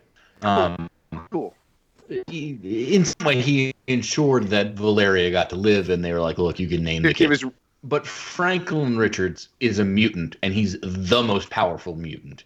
ever. Um, to, yes, to the point where he is effectively God. Um, most recently, Franklin Richards, after the most recent round of Secret Wars, created a sh- like created extra dimensions to spin off these other galaxies after the end of Secret Wars, and now is involved with you know does he go to the mutant island, uh, which is the result of House of X, Powers of Ten. It comics right now for X Men are great uh, and they do directly involve Franklin Richards, and it's worth your time. I would, I'd like to see how that family dynamic plays out with Franklin Richards and Valeria, but you can't do that until you get the Fantastic Four right, and we still haven't seen that, and I think that's why no one chose it. Does House of M solve this problem? House of M was a whole other thing where No, there but, are no but, more but, but if, if it happens again, does that solve this problem? I'm pretty sure Franklin doesn't get depowered in House of M. Don't quote me. Okay. No, I'm, I'm just saying, I, I, I have a feeling that we will get House of M. I, I think that we're going to get the X Men, we're going to get the Fantastic Four and the MCU, maybe even Franklin Richards. Um, and instead of the snap, we're going to get get House no of more M. mutants. We're getting House of M. Like every Maybe. an event. I, I, I think I think I think it makes sense. It follows a formula, and Disney knows one thing: if it worked once, it'll work it again because people are suckers. That's Uh, true. I did not choose Franklin Richards because I didn't know he existed, and based upon your description of him, I'm glad I didn't know.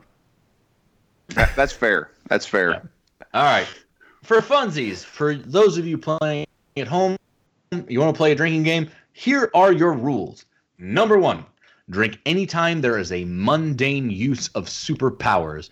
That can include super dancing, super lighter fingers, super pimple removal, or super stealing someone's overhead space. You're going to get kind of buzzed on this. I'm not going to lie. They really just amp up the mundane use of the powers.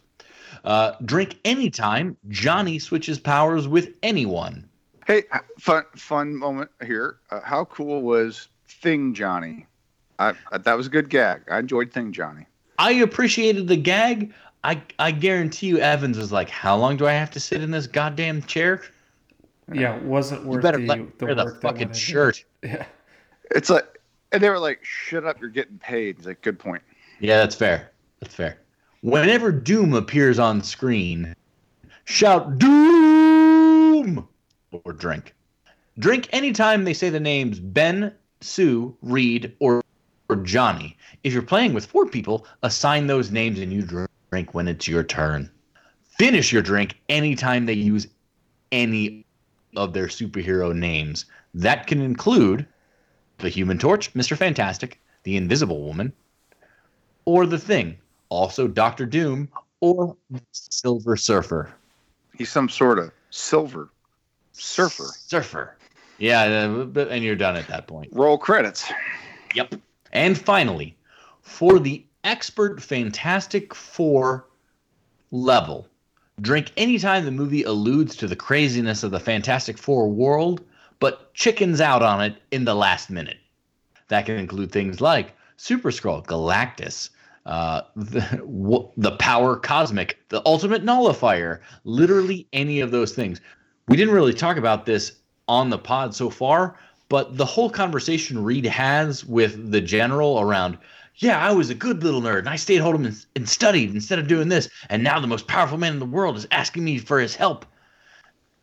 That's stolen directly from the Ultimate Galactus trilogy, and he's talking to uh, Nick Fury. So, General, General, the most general general, General Dickhead. General Dickhead is actually supposed to be Nick Fury. Yeah. I'd like to say at this juncture that according to the uh, drinking rules that Captain Cash has laid out about shortchanging ideas from the comics, you should basically just pound a beer before this movie starts. That would probably help. I'm not gonna just- lie. That's your and- first beer. And, and then and then just maintain throughout because it, yeah it just half-asses everything from Jump Street. All right. Well, we hope you enjoyed the Fantastic Four and you enjoyed the pod. Uh, we'll come back with recommendations and some closeout and some final thoughts. Uh, cheers, everybody.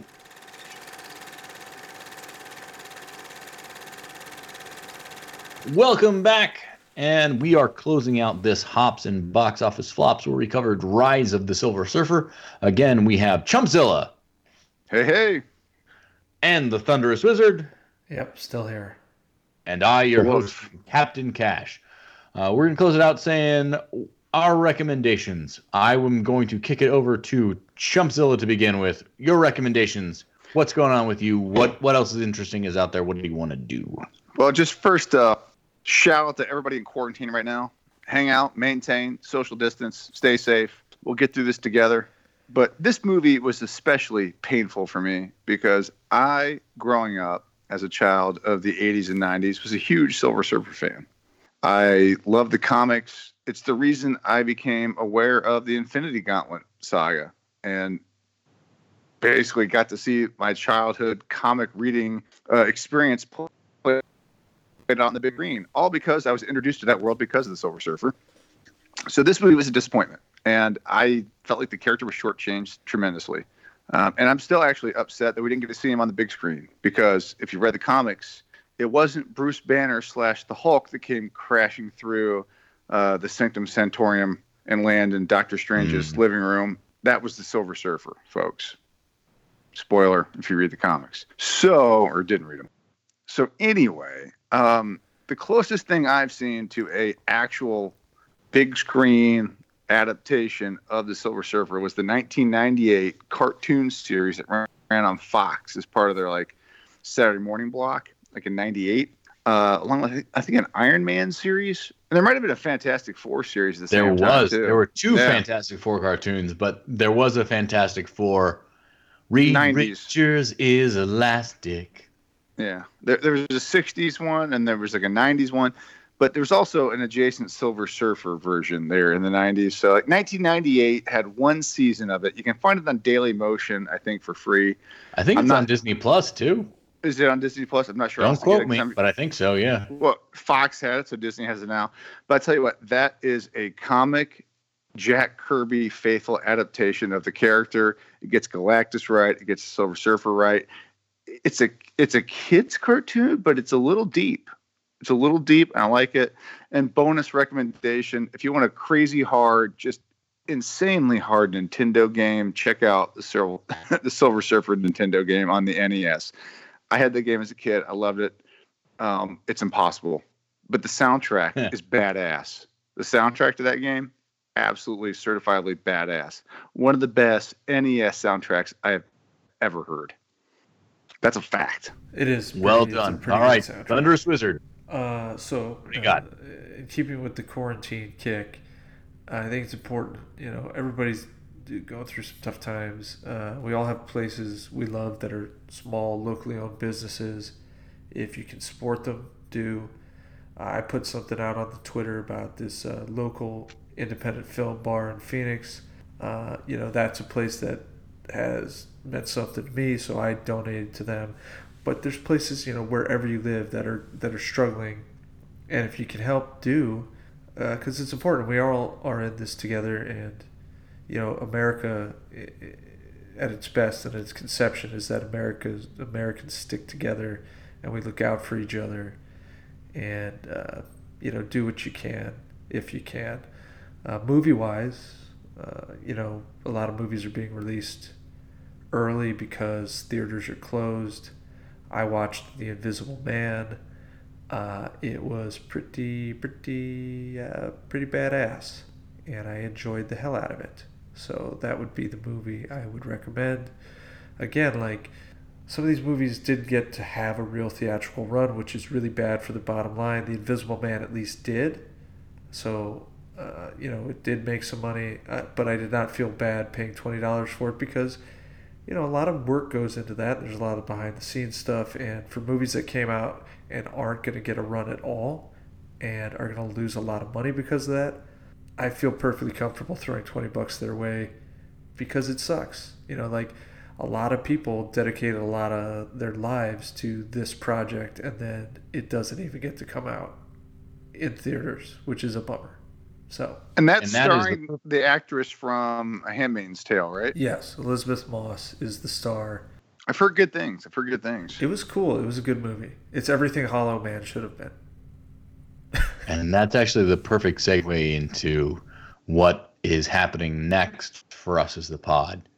Um, you know, uh, if you're listening to this, you know, and it's years from now, right now it is March 23rd, 2020. Uh, we are in the depths of the coronavirus crisis, and things are rough right now. So we want to find a way to help highlight artists uh, who are doing unique and different things, and we also want to kind of highlight some of the films that aren't getting their full runs. So over the next couple months, we're going to uh, try to highlight those films. We're going to have a couple quarantine specials. I know we had originally planned on doing uh, Nick Cage craziness, and you know, once the world gets back to normal, it'll be real easy to do that Nick Cage craziness. But for right now, uh, we're going to focus on things that aren't going to get their full run, uh, whose run might be truncated because of this virus.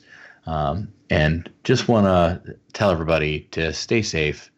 Um, try to limit your social interaction if you can. Definitely social distance. Wash your hands. Remain six feet distant from you know other folks as you can and if you can stay home do eh, we've all kind of touched on it we try to make this pod a fun happy place but things are tough right now so let's do what we can to make sure that we get through this together and we can keep doing these dumb pods and you enjoy it so thanks everybody for listening uh, we're going to be back next week with uh, definitely something that came out way to video on demand much much sooner than it should have done uh, and uh, hopefully it's a little bit of a brighter world. Yeah, I'm excited for it. I think Wait. no matter how bad it may be, I'm going to love it. Wait, are we doing Dolittle next week? What's going on? It's Bloodshot. Oh, Bloodshot. Oh. It has everything in a movie that I desire violence, cheesy bullshit, Vin Diesel. Vin Diesel. I, I feel I think like it was like Charlie Wax with like some more special oh effects. Oh my god! Hey, uh, the Lionsgate, unearth that Charlie Wax sequel that you made that you never released. send it, send it my way. Outtakes. Bloodshot.